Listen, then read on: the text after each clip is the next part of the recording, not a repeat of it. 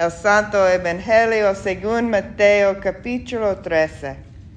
Gloria a ti, oh Señor. Los refirió otra parábola diciendo, el reino de los cielos es semejante a un hombre que sembró buena semilla en su campo. Pero mientras dormían los hombres, vino su enemigo y sembró cizaña entre el trigo y se fue. Y cuando salió la hierba y dio fruto, entonces apareció también la cizaña.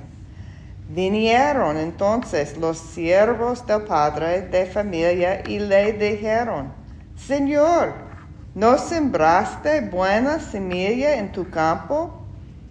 ¿De dónde pues tienes cizaña? Él les dijo, un enemigo ha hecho esto. Y los siervos le dijeron, ¿quieres pues que vayamos y la arranquemos? Él les dijo, no, no sea que al arrancar la cizaña arranquéis también con ella el trigo. Dejad crecer juntamente lo uno y lo otro hasta la siega.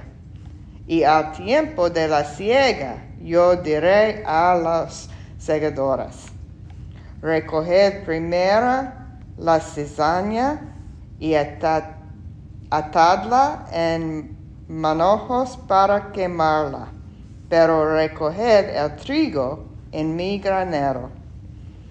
Entonces, despedida la gente, entró Jesús en la casa y acercándose a él sus discípulos, le dijeron, explícanos la parábola de la cizaña del campo.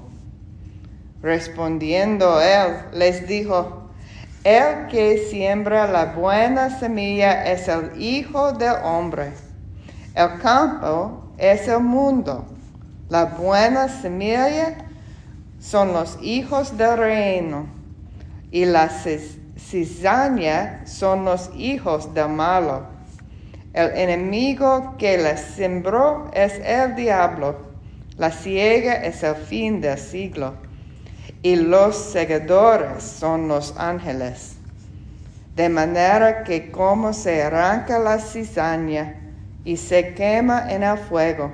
Así será en el fin de este siglo.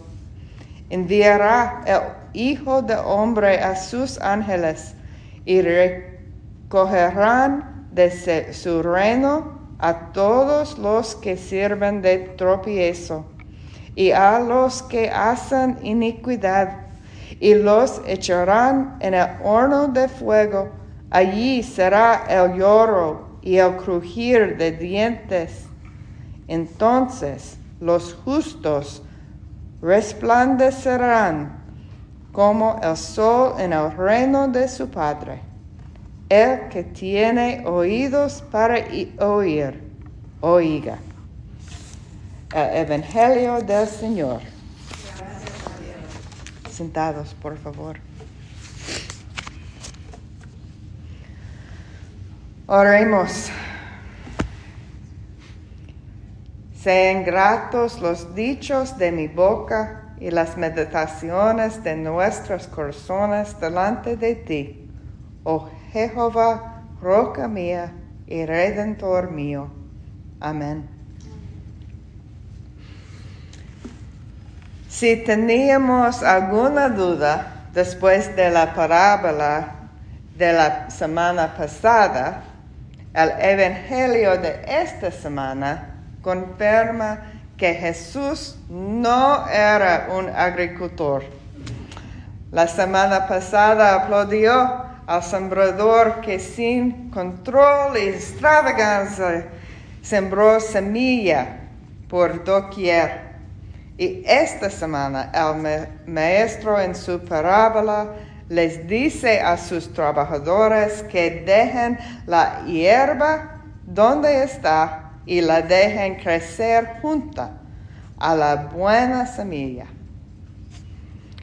Más importante aún, esta parábola confirma que el reino de Dios está más allá de nuestra comprensión de cómo funcionan las cosas. Recuerde que con parábolas Jesús recurre a imágenes y historias de la vida cotidiana para transmitir quién es Dios y cómo es el reino de Dios. A nuestro alrededor, el kudzu y la hiedra venenosa son amenazas mayores que una mala hierba parecida que crece entre las buenas cosechas. Pero creo que todavía podemos escuchar la verdad en las palabras de Jesús, especialmente cuando recordamos que en realidad no está enseñando sobre agricultura o jardinería, sino sobre el reino de Dios y cómo vivimos juntos en Él como pueblo de Dios. Jesús les cuenta a los discípulos una historia sobre un amor que siembra buena semilla. La visión de ambos son campos de ámbar ondeando al sol. El amor nunca tiene la intención de que se desarrollen pudriciones o descomposición, hongos o enfermedades. Pero la parábola dice, mientras todos dormían, vino un enemigo y sembró cizaña entre el trigo. Pasado algún tiempo, las plantas brotan y comienzan a dar grano.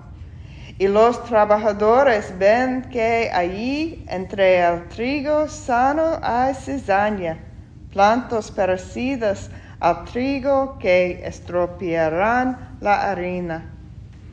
Al principio quieren saber quién tiene la culpa. Señor, ¿No sembraste buena semilla en tu campo? Puedes, puedes escuchar su pregunta en silencio. ¿Hizo algo el Señor para causar esto? Es un eco de palabras de los fariseos cuando vieron al ciego. Todo el mundo quiere saber ¿De quién es el pecado para culparle? Y luego los trabajadores se enfocan en el problema y quieren hacer algo al respecto. Quieren arreglarlo. Quieren separar lo bueno de los malos. Quieren hacerlo bien. Pero cuando van al amo y le piden de los campos antes del tiempo de la cosecha, el amo los sorprende.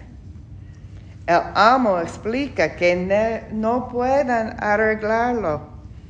Las plantas son demasiado similares y sus raíces están entrelazadas, por lo que si arrancan una, es probable que también destruyan la otra.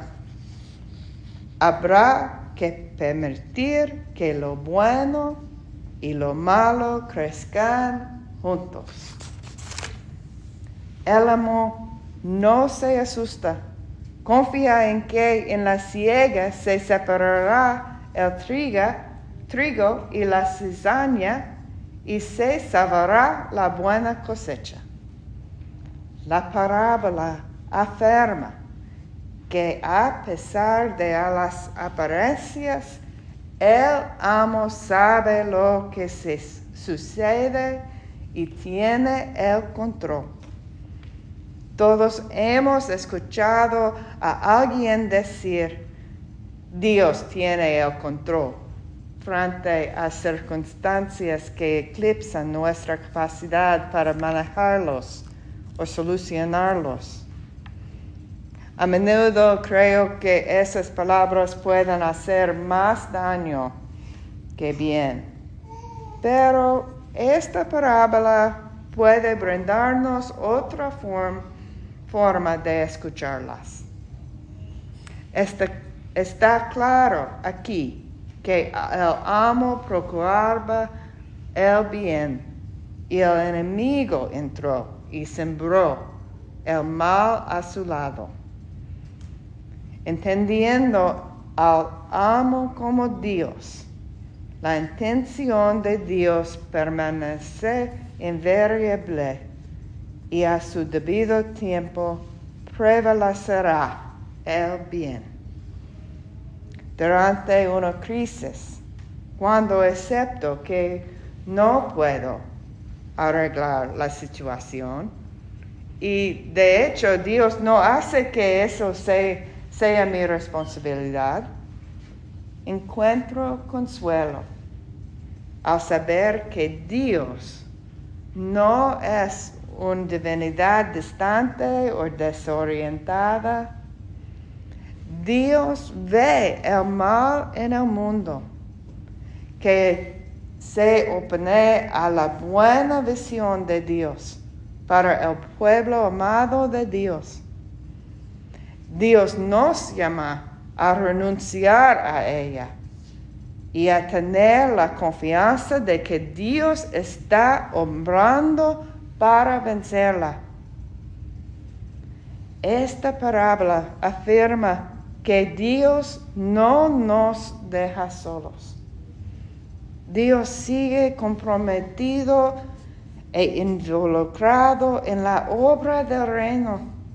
Y Jesús nos dice que también hay otros trabajadores en el reino de Dios, plantadores, trabajadores, segadores, todos tenemos un lugar y un papel.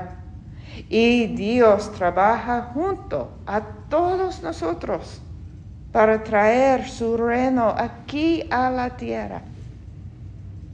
Y nuestro trabajo no es determinar quién es maleza y quién no. No somos llamados a separar el mundo en buenos y malos. Y no somos nosotros quienes lo arreglaremos de nuevo. Esa es la obra de Dios. Al escribir sobre esta parábola, el sacerdote episcopal Robert Farrar Capon observa que debido a que el bien y el mal habitan en los mismos seres humanos individuales, el único resultado de una campaña para deshacerse del mal será la destrucción de literalmente todos. En nuestra condición humana, el, el pecado está siempre presente en nuestras vidas. No podemos, no podemos por nuestra propia fuerza arrancarlo con éxito. Afortunadamente, como escribió Lutero, la gracia y la misericordia están allí donde Cristo en la cruz te quita el pecado, lo lleva por ti y lo destruye. Dios reconoce lo que es bueno y amado en nosotros, incluso cuando estamos infectados por el pecado. Y por su gracia infinita, arranca el pecado y nos restaura a la plenitud. Dios hace eso, no nosotros. Esta parábola nos dice cómo debemos vivir juntos en el reino de Dios. En el versículo 30, la palabra griega traducida como que crezcan juntos viene de la misma raíz que de dejar ir o perdonar, reconociendo que nuestras vidas están conectadas entre sí y que nuestro bienestar, nuestra capacidad para crecer y prosperar y encarnar el reino de Dios en la tierra es dependiente de unos de otros. No estamos llamados a destruir o excluir a otros mientras nos esforzamos para alcanzar la perfección elusiva. No estamos llamados a usar la fuerza ruda para hacer que otros se conformen o crezcan de la misma manera que nosotros. Estamos llamados a ser una comunidad donde todos puedan ser alimentados y nutridos y a escuchar la dirección de Dios y confiar en la intención, el poder y la gracia de Dios para producir la cosecha que Dios ha ordenado y que Dios está obrando entre nosotros. Oremos. Santo Dios, ayúdanos a recordar que tu labor produjo la creación y nosotros no somos sino obreros en tu reino.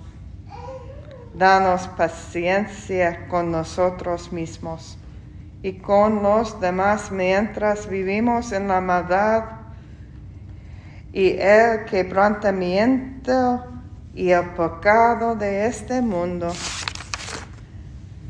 Enséñanos a ver siempre el pecado en nosotros mismos y en los demás la luz de tu gracia, confiados en tu abundante amor y misericordia.